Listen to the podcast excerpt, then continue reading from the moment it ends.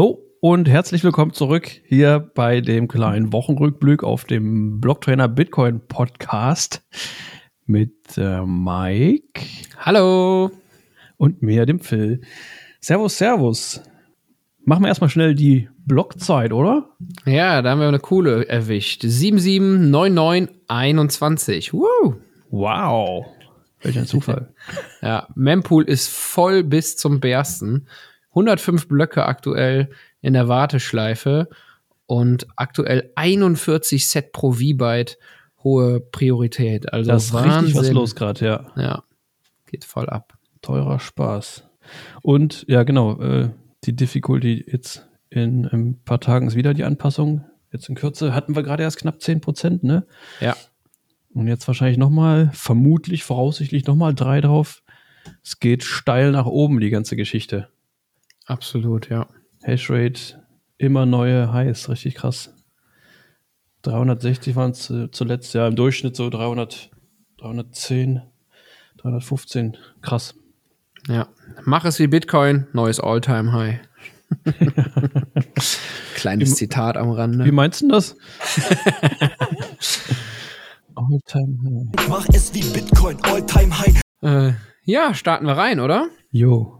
Da hat der gute alte Gary, der gute alte Gary Gensler letztens, letzte Woche ähm, in einem Interview bei der, beim New York Magazine, war das, ne, ne? Ja, ähm, so, ja. erzählt, dass, äh, also er fordert die, die Einstufung als äh, Wertpapiere für alle Altcoins und, äh, um, und somit Bitcoin als Rohstoff, als Ware dann einzuordnen. Also es war, wie gesagt, nur ein Interview, es ist jetzt keine, kein offizielles Urteil, das hätte man, glaube ich, schon direkt schon gemerkt. ja, aber trotzdem super spannende Aussage und so klar hat das auch noch nie ähm, ja, ja, gesagt oder ausgeäußert, genau. Ja. Das ist äh, sehr, sehr spannend und aus unserer Sicht oder sagen wir mal aus Bitcoiner Sicht ist das ja absolut äh, die richtige Einstellung und richtige Einschätzung. Von daher sehr, sehr positiv, was da von Seiten der Regulierer kommt aktuell. Ja, es wird zurzeit äh, immer so ein bisschen konkreter alles. Also spannend. Ja. Liegt Spannung in der Luft. Absolut. Sehr, sehr coole Sache. Ja, und dann gehen wir wieder weiter zu den Themen, die in letzter Zeit auch irgendwie oft behandelt werden. Es geht wieder mal um eine Börse. Es geht wieder mal um Dinge, die da laufen, die irgendwie nicht ganz so in Ordnung sind. Also man vermutet das natürlich. Es muss erstmal alles noch herausgefunden werden. Genau, ich wollte gerade sagen, scheinbar, scheinbar. Ja, ja, genau muss man vorsichtig sein, ne? Schwere Vorwürfe werden gegen Binance, äh, ganz nebenbei die größte äh, Kryptobörse weltweit. Und äh, man vermutet, dass da Kundengelder veruntreut wurden. Und äh, zwar geht es um 1,8 Milliarden Dollar in Form von äh, Sicherheiten für, für hinterlegte Stablecoins, die ja an Hedgefonds übertragen wurden. Also Alameda bekannt aus den letzten Berichten. Das ist, ich weiß nicht, ich will jetzt auch gar nicht dieses Verstrickungsfass aufmachen, ne? Aber ja, es ist schwierig, da reinzusteigen. Dann ist man direkt so tief im Thema, ne? Aber ja, Alameda ja. hatte auf jeden Fall mit äh, FTX ähm, Richtig. Äh, zu tun und war da sozusagen, ich weiß gar nicht, Mutter- oder Tochterfirma, ne? War FTX unter Alameda oder? oder ja, ich, ich, ja, weiß, ich glaube schon. irgendwie gab es eine Verstrickung. Auf jeden ja, Fall. ja.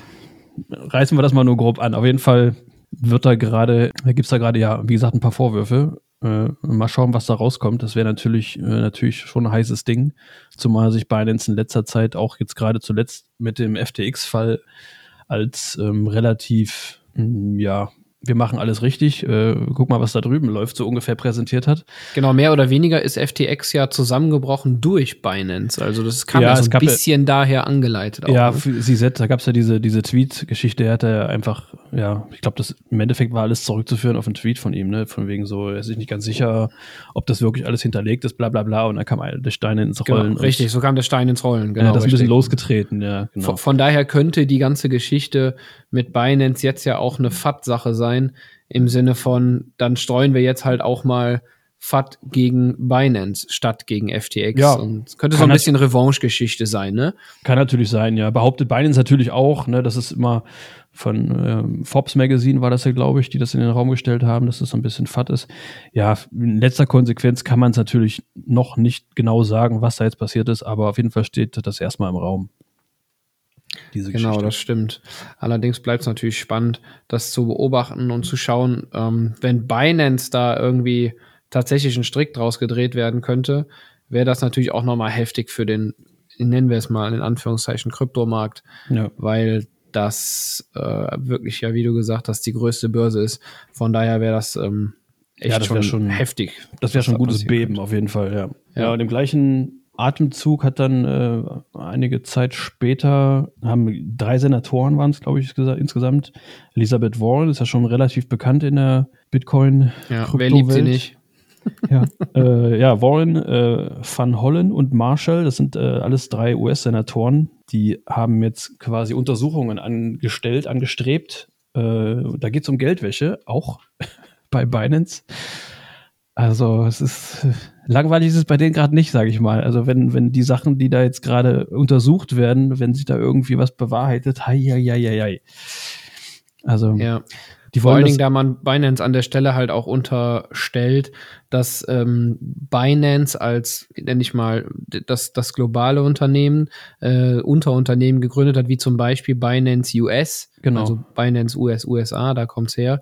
Ja. Und das aktuell als ähm, ja, im Prinzip auch erstmal nur eine Spekulation, als Ablenkung gegründet ja. wo, ge sein könnte oder äh, gegründet worden sein könnte. Und das wäre natürlich auch total krass, wenn Binance solche Schritte gehen würde, um irgendwie Steuergelder zu hinterziehen oder sonst irgendwas zu vertuschen. Also wenn sich das bewahrheitet, dann puh, wird schwierig für Binance. Aber das ist, bleibt natürlich abzuwarten. Das ist alles nur Spekulation aktuell. Ja. Es war wohl irgendwie auch nicht so ganz oder ist wohl nicht so ganz durchsichtig oder äh, klar ersichtlich gewesen, inwiefern die Haupt, der Hauptkonzern, die Tochterfirmen in welcher Verbindung zueinander stehen. Äh, Wirkt alles äh, ja gerade ein bisschen strange irgendwie. Also da ist, äh, da bin ich mal gespannt, wie das weitergeht, auf jeden Fall die Geschichte. Ja, vor allen Dingen, was ich an der Stelle sehr, sehr krass fand, ist, dass die, ähm, ich kann es jetzt gar nicht sagen, aber eine der amerikanischen Behörden oder vielleicht sogar alle Behörden zusammen Binance aufgefordert haben, doch mal ganz klar die Struktur von Binance darzulegen. Was ist Mhm. Mutterkonzern, was sind äh, ähm, Tochterfirmen, Filialen, was und so weiter. Und äh, das konnte Binance wohl nicht benennen. Ja, die wussten nicht, was ist jetzt äh, unser, in, in, sag, ich sag jetzt mal Headquarter. Ja, Und ähm, das ist natürlich äh, total verrückt. ja wer, wer Also kennt das Wahnsinn. nicht? Wer kennt das nicht, oder? Man, das man vergisst, man vergisst, wie viel Tochterfirmen man hat und Ja. äh, Ja, aber das, das riecht ja genau nach so einer Geschichte, wie es bei äh, FTX jetzt äh, kollabiert ist am, unterm Strich, ne? Aber puh, wenn das bei Binance auch passiert, Ja, das wäre krass. Gute Also da Nacht. bin ich auch mal gespannt, wie dann die Auswirkungen da aussehen. Ja. ja Naja. schauen wir mal. gut. Okay. Äh, allerdings kann man dazu noch sagen, wer da tiefer ins Thema möchte, Roman hat dazu auch ein Video gemacht und das ganze Thema ein bisschen detaillierter besprochen. Von daher, wenn ihr Das Bock habt, des- schaut euch das gerne an. Das war Teil des Streams, glaube ich. Ne? Ich weiß nicht, ob er jetzt ein, ein Video nur über das Thema hat er, glaube ich, nicht, oder? Ich glaube, es war Ach so, Teil, ähm, dann war ich es Teil jedenfalls. des Streams, sorry, dann habe ich das falsch im, auf dem Schirm. Aber auf jeden Fall hat Roman da ein bisschen Ja. detaillierter drüber gesprochen. Ja. Ja. ja, und dann gibt es noch was Cooles auf jeden Fall.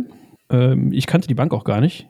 Die Xapo Bank. Ich hab's mal gehört, aber so richtig auf dem Schirm hatte ich die natürlich auch Ich nicht. habe die verwechselt mit der holländischen, die heißt so ähnlich. Kommt mir aber gerade nicht auf den jeden Fall nicht ING. Xabo oder so. Irgendwie gibt's. Ja, egal. ING. Nee, Ja, wusste ich nicht. Auf jeden Fall gibt Okay. es diese Bank äh, auch erst seit äh, 2021 äh, in Gibraltar ansässig. Und die haben mit einem Startup zusammen namens äh, Lightspark, ja, Light, Light, hm, was könnte das sein? ja, genau. Lightning, Lightning. Das hat mit Lightning zu tun. Und die haben äh, der Bank geholfen, quasi die, ja, Lightning äh, zu implementieren. Also sie sind zumindest noch dran und die wollen in Zukunft äh, es ermöglichen, für ihre Kunden ja, kleine Zahlungen, wie das für den Lightning, Lightning so üblich ist, äh, vorzunehmen, bis 100 Dollar. Und das ist Genau, mega Mi Micropayments ist ja das Stichwort an der Stelle. ne? Genau, genau.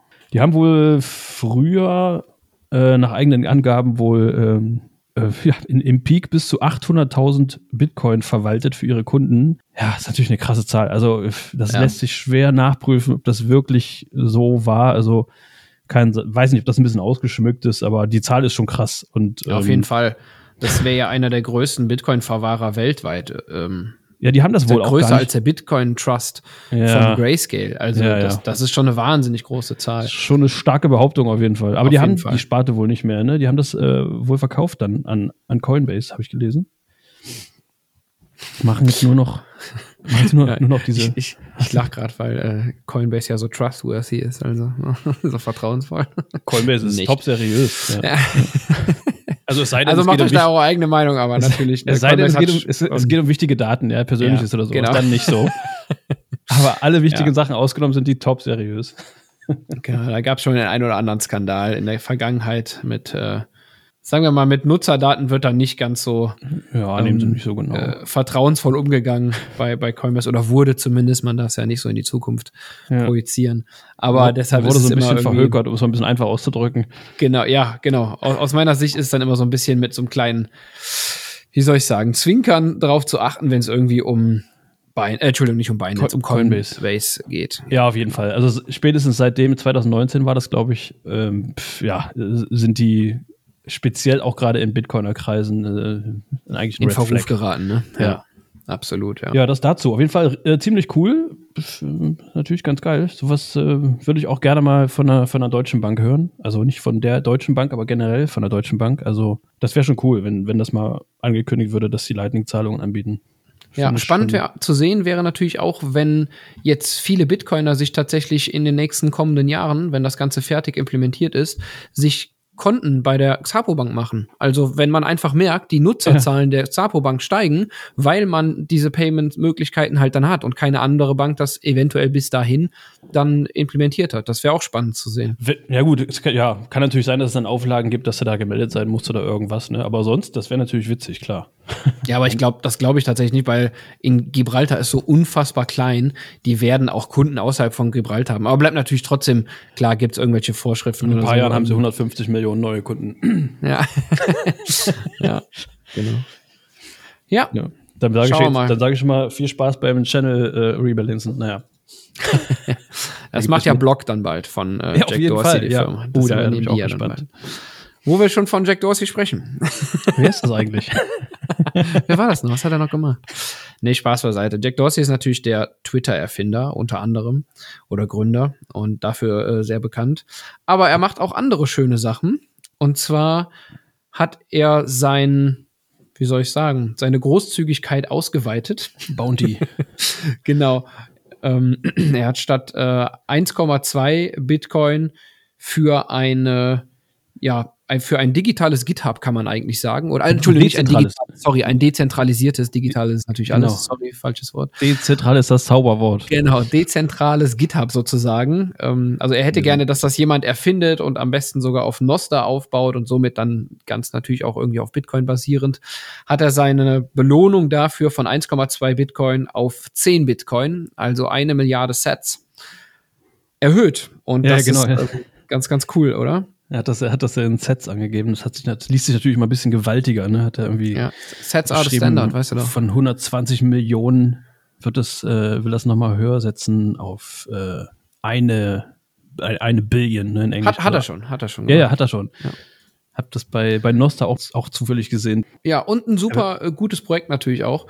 Ähm, man muss dazu sagen, GitHub, für die, die das nicht wissen, ist tatsächlich im Besitz von Microsoft. Also rein theoretisch, Seit 2018 schon. also ja. genau, also es ist natürlich zentral verwaltet, nicht theoretisch, aber rein theoretisch besteht natürlich die Möglichkeit, dass ähm, eine Regierung oder sonst irgendwer irgendwann Druck auf Microsoft ausübt und dann dieser ganze Bitcoin-Thread verschwindet. ja, genau. Was natürlich eine Gefahr ist. Ist natürlich keine große Gefahr für Bitcoin. Aber es müsste sich dann erstmal ein neues Medium finden und parallel ein neues Medium aufzubauen, was wirklich dezentral ist und das nicht abgeschaltet werden kann von einer zentralen Entität, ist natürlich super spannend. Und von daher ganz toll, dass er sein, ja, sagen wir mal, sein Geld dafür einsetzt. Ja, genauso wie ja kürzlich zuletzt äh, mit Nostra, ne? Hat er ja auch ganz kurz mal zwei, dreimal hin und her geschrieben über, über Twitter und äh, dann hat er einfach mal die 15 äh, Bitcoin in den Raum geworfen und zack, das ging ja auch ratzfatz. Also ja, seitdem wächst Nostra halt wie blöd. Und jetzt hat er sich überlegt, GitHub dezentral wäre schon ganz cool. Ja, super cool. Ja. Sehr, sehr cool. Ja, Da muss man immer, also ich muss da immer dran denken, jetzt bei diesen Moves, die er da gemacht hat.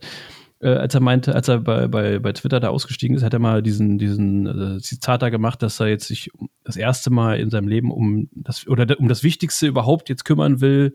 Ja. Äh, ne? Ich meine, wenn das von Auf der einem, Miami-Konferenz hat er das gesagt. ja genau, also Ja. wenn das von einem von einem Mann kommt, der schon so krasse äh, Business, so Unternehmen aus dem Boden gestampft hat und also der hat ja auch schon einiges erlebt, ne? Und, Ja. und der dann sagt, äh, ich will mich um das richtig Wichtige kümmern. Genau. Und der, damit meint er Bitcoin, nur dass das nochmal klar Genau. äh, ist. Ne? Genau, damit meint er Bitcoin. Damit Das Wichtigste, an dem er in seinem Leben je gearbeitet ist, äh, hat, Ja. sorry, ist Bitcoin für ihn. Das ist natürlich eine wahnsinnig ähm, Will sich jetzt dem Wichtigsten widmen. Ja, mega Aussage. krasse Aussage. Also super. Ganz toll, ja. Ja, und das merkt man halt mit so Aktionen, finde ich, ne? Also, ist doch cool. Ja, absolut. Ähm, Daumen hoch für, für Jack Dorsey an der Stelle. Natürlich ist er auch umstritten für manche Dinge, aber ich finde, er hat sich von diesen Dingen gelöst, wie zum Beispiel Twitter, dass da Twitter sehr viel zensiert hat und mit den Twitter-Files, ich weiß nicht, wer sich da Gedanken gemacht hat oder sich ein bisschen eingelesen hat, da ist natürlich auch einiges ans Licht gekommen, was unterm Strich unter der Führung von mit von ihm äh, halt passiert ist. Aber davon hat er sich ja distanziert. Ähm, Er hat das im baut jetzt mit Noster auf und so super. Er hat das im Nachhinein auch, glaube ich, mal irgendwie irgendwo erwähnt, äh, von wegen, dass er das so ja, bereut, sage ich jetzt mal, dass er das, dass er Twitter nicht im Endeffekt von vornherein so offen gemacht hat, ähm, so wie jetzt, so, so ähnlich wie quasi jetzt Nostra ist, ne? Dass das nicht als Netzwerk quasi gebaut wurde und dann einfach der Welt zur Verfügung gestellt wurde, so wie Bitcoin Ja. oder wie Nostra. Ja. Ja, aber gut, aber man, man lernt dazu. Ähm, er hat seine Konsequenzen gezogen. Er hat Ja. äh, seine Anteile von Twitter verkauft und baut jetzt das, was er für richtig hält. Also ja. Hut ab. könnte sich auch eine Insel Voll. verkaufen im Pazifik und könnte sich den ganzen Tag in die Sonne legen und Cocktails Ja. trinken und könnte sagen, jo, ist mir eigentlich egal, was ihr macht, mir geht's gut. Ja, absolut. Großen Respekt davor. Ja. Okay. Ja. Haben wir noch eine weitere schöne Sache, oder? Wir haben noch eine weitere schöne Sache, also die könnte richtig, richtig schön werden. also das stimmt. das äh, könnte eine richtig, ja, eine eine News, auf die viele schon sehr, sehr lange warten. Absolut, ja. Grayscale, Mit Alex von Frankenberg äh, auf der ersten Zitadelle drüber geredet, ähm, 21, dass das ja irgendwie bis Ende des Jahres noch kommen könnte so, oder ja. spätestens Mitte des Folgejahres oder was. Und wir haben es immer noch nicht. Und jetzt lösen wir das Ja. mal auf. Und zwar reden wir hoffentlich endlich irgendwann mal vom ersten Spot-ETF in den USA auf Bitcoin. genau. Es sieht aktuell so aus, als stehen die Zeichen da wesentlich positiver, als sie es die letzten Jahre ähm, ja, waren. Also, ja, genau. Also ganz kurz noch zur, zur Erklärung. Äh, es geht um Grayscale, äh, der, der größte Vermögensverwalter für digitale Assets. Die haben, die verwalten aktuell, ich weiß gar nicht genau, ich glaube 600 noch irgendwas, ne?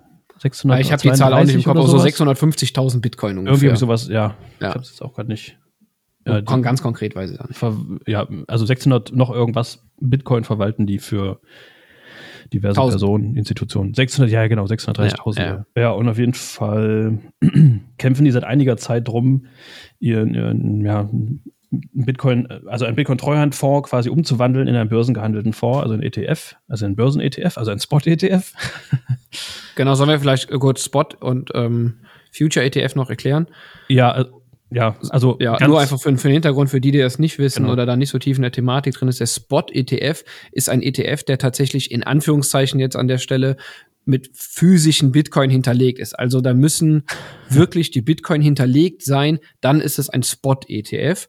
Ein Future-ETF kann sowas sein wie ein, also ist im Prinzip Zertifikathandel, da sagt man, oder handelt man sozusagen nur den, den, den Bitcoin-Preis, wenn man so will, aber keine, in Anführungszeichen, wie gesagt, physischen Bitcoin, keine echten Bitcoin, die da hinterlegt sind. Das ist so Ja. der Unterschied zwischen Future und Spot-ETF und man unterstellt der SEC, also der amerikanischen Börsenaufsicht, dass sie, da sie bisher nur Future-ETFs freigegeben hat zum Handel, ähm, dass man damit auch so ein bisschen den Bitcoin-Preis drückt, weil unterm Strich durch die ganzen Marktauswirkungen und so weiter, die das jetzt hat, will ich jetzt gar nicht so tief reingehen, drückt man damit tatsächlich eher den Bitcoin-Preis. Ein Spot-ETF hätte aber einen extrem positiven Auswirkungen, wahrscheinlich, also ist natürlich jetzt keine Finanzberatung, das wisst ihr, aber eine Wahrscheinlichkeit, also die Wahrscheinlichkeit, dass der Spot-ETF eine große ja, Nachfrage nach Bitcoin äh, hinter, hinter sich herziehen würde, Ja, wäre wahrscheinlich gegeben. Und deshalb wäre das ultra bullig, wenn wir den endlich sehen würden, den Spot-ETF. Ja, es ist sehr wahrscheinlich, dass es dann natürlich sehr viele weitere ETFs äh, auf, den, auf den Markt kommen. Das natürlich Ja. auch noch, ja. die genau. mit, mit ja. Bitcoin hinterlegt sind. Und Klar. das wiederum würde natürlich dafür sorgen, dass die Nachfrage Bitcoin steigt und so weiter und so weiter. Also das kann sich jeder selber ausmalen, wohin das führen kann. Ähm, ja, auf jeden Fall gab's, äh, gibt es schon seit längerem so ein bisschen Streitereien und Grayscale zog auch vor Gericht, weil die sich ein bisschen ungerecht behandelt fühlten durch die, äh, ja, durch die Entscheidung von, äh, von der SEC. Und ähm, da gab es jetzt vor, äh, ja, vor einigen Tagen wohl vor Gericht von den zuständigen Richtern, die zweifelten tatsächlich, wohl erstmalig, glaube ich, war das, an der Entscheidung äh, äh, von, von der SEC und äußerten tatsächlich Kritik daran, an dem, an der Begründung und an dem, ja, an dem ganzen Hintergrund, warum, warum sie diese Entscheidung getroffen haben. Und das ist echt spannend. Also, das könnte tatsächlich ein Wendepunkt sein, ne? Oder zumindest könnte es die Einleitung von einem, von einem Wendepunkt sein. Also, ja, mal schauen, was das in Gang tritt, diese, diese, diese Aussage, diese Entscheidung.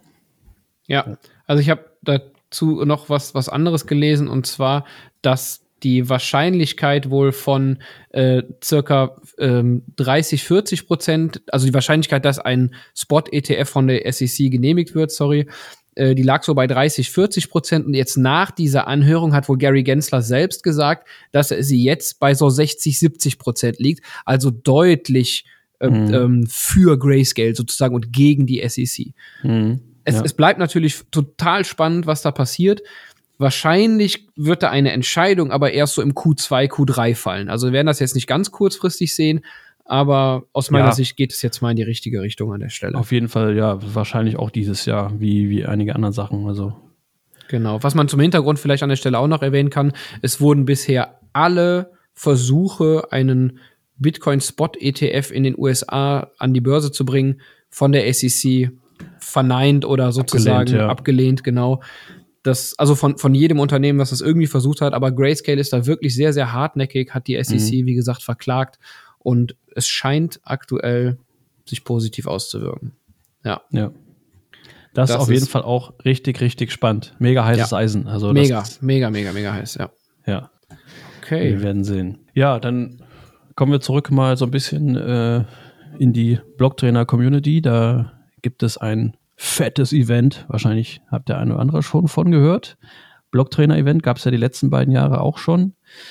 Dieses Jahr wird es das dritte Blocktrainer-Event geben. Und zwar ein Blocktrainer Beach Event. Also Blocktrainer Beach heißt das Event.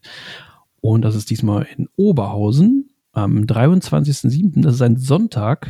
Und ähm, das wird vermutlich richtig fett. Ich kenne die Gegend nicht, aber es soll auf jeden Fall eine große Fläche sein. Es gibt eine direkte Bahnanbindung. Ja, die Bären fährt einem über den Köpfen her sozusagen. Ne? Das ist Ja. so, eine, so eine Brücke und darunter so ein ganzer Beach aufgebaut. Ja, genau. Bin auch mal gespannt. Könnt ihr euch angucken. Also, äh, ja, wird verlinkt drunter. Tickets gibt oder ich sag mal, gab es seit dem f- seit gestern, glaube ich. Seit dem Äh, fünften. Also, also nee, fünf, Ja. ja. Ja, schon seit drei Tagen. ne? Stimmt, ja, schon ein bisschen länger ja. genau. Ja, ist natürlich Genau. Early Bird Tickets natürlich schon weg, aber ähm, ja, schaut einfach mal rein. Vielleicht gibt es Ja. da noch was abzugreifen. Die regulären Tickets richtig- kosten allerdings auch aktuell nur 9 Euro mehr. Von daher ist es Genau. absolut in Ordnung, da nicht ein Early Bird Ticket, Early Burly, Early Bird Ticket bekommen zu haben. Genau. Genau. Ja. Ja, ich glaube, das wird sehr, sehr cool. Eine Sache haben wir noch und zwar Und dürfen zwar, wir dürfen wir für das ähm, ja, Podcast-Event in Leipzig äh, übernächste Woche für die Orange Party, genau für die Orange Party am 18.03. dritten, genau. zwei Tickets sozusagen verlosen. Und zwar erzählt der Philipp euch jetzt, was ihr dafür machen müsst. Okay, ihr müsst mindestens ein schönes Gedicht aufsagen oder ein selbst komponiertes äh, Lied aufsingen, a cappella. Nein, Quatsch. Äh, es gibt äh, Ach ja, das Wort Bitcoin muss mindestens zehnmal vorkommen. ja, Nein, Quatsch, Spaß. und alles beiseite. auf Hebräisch. Ja. Ähm, es gibt im Forum ein Thread dazu, äh, der auch verlinkt wird. Da könnt ihr euch am besten das genau durchlesen, was ihr machen müsst. Der René hat das dann alles beschrieben und ja, auf jeden Fall Teilnahmebedingungen, kann jeder teilnehmen noch. Es gibt zwei Tickets, die werden dann verlost in den nächsten Tagen und ähm, ja, dann seid ihr auch dabei. Am 18.03. in Leipzig. Es werden äh, viele, ich möchte nicht sagen alle, aber annähernd alle deutschen Bitcoin-Podcaster vor Ort sein. Und ja, generell, es wird, glaube ich, ziemlich fett. DJ Rootzoll, wem das ein Begriff ist, äh, absolute, absolute Mega. Hat die Hütte abgerissen letztes Jahr in Innsbruck. Ja, richtig Absolute Empfehlung. Leute, schnappt euch die Karten. Ja, das wird großartig. Gut. Ja. Genau. Dann wir beide sind wir- auch da. Können uns Wir beide sind auch da, ja, genau. sehen. Mit Maske? Nee, Quatsch. ja, wird toll. Bin gespannt. Das dazu. Dann haben wir, äh, glaube ich, alles durch. Genau. Haben wir eine etwas kürzere Folge. Wir haben uns Mühe gegeben, Ja, euch nicht so lange zu belästigen. ein bisschen, ein bisschen kürzer, ja. ja, genau. Ja, gut. Dann sind wir soweit durch. Hat uns sehr gefreut, dass ihr wieder mit dabei wart. Und äh, hoffentlich beim nächsten Mal auch wieder. Dann Auch von mir mal, vielen, vielen Dank fürs Zuhören und bis zum nächsten Mal. Dann sagen wir ciao. Macht's Ciao, gut. ciao. Tschüss.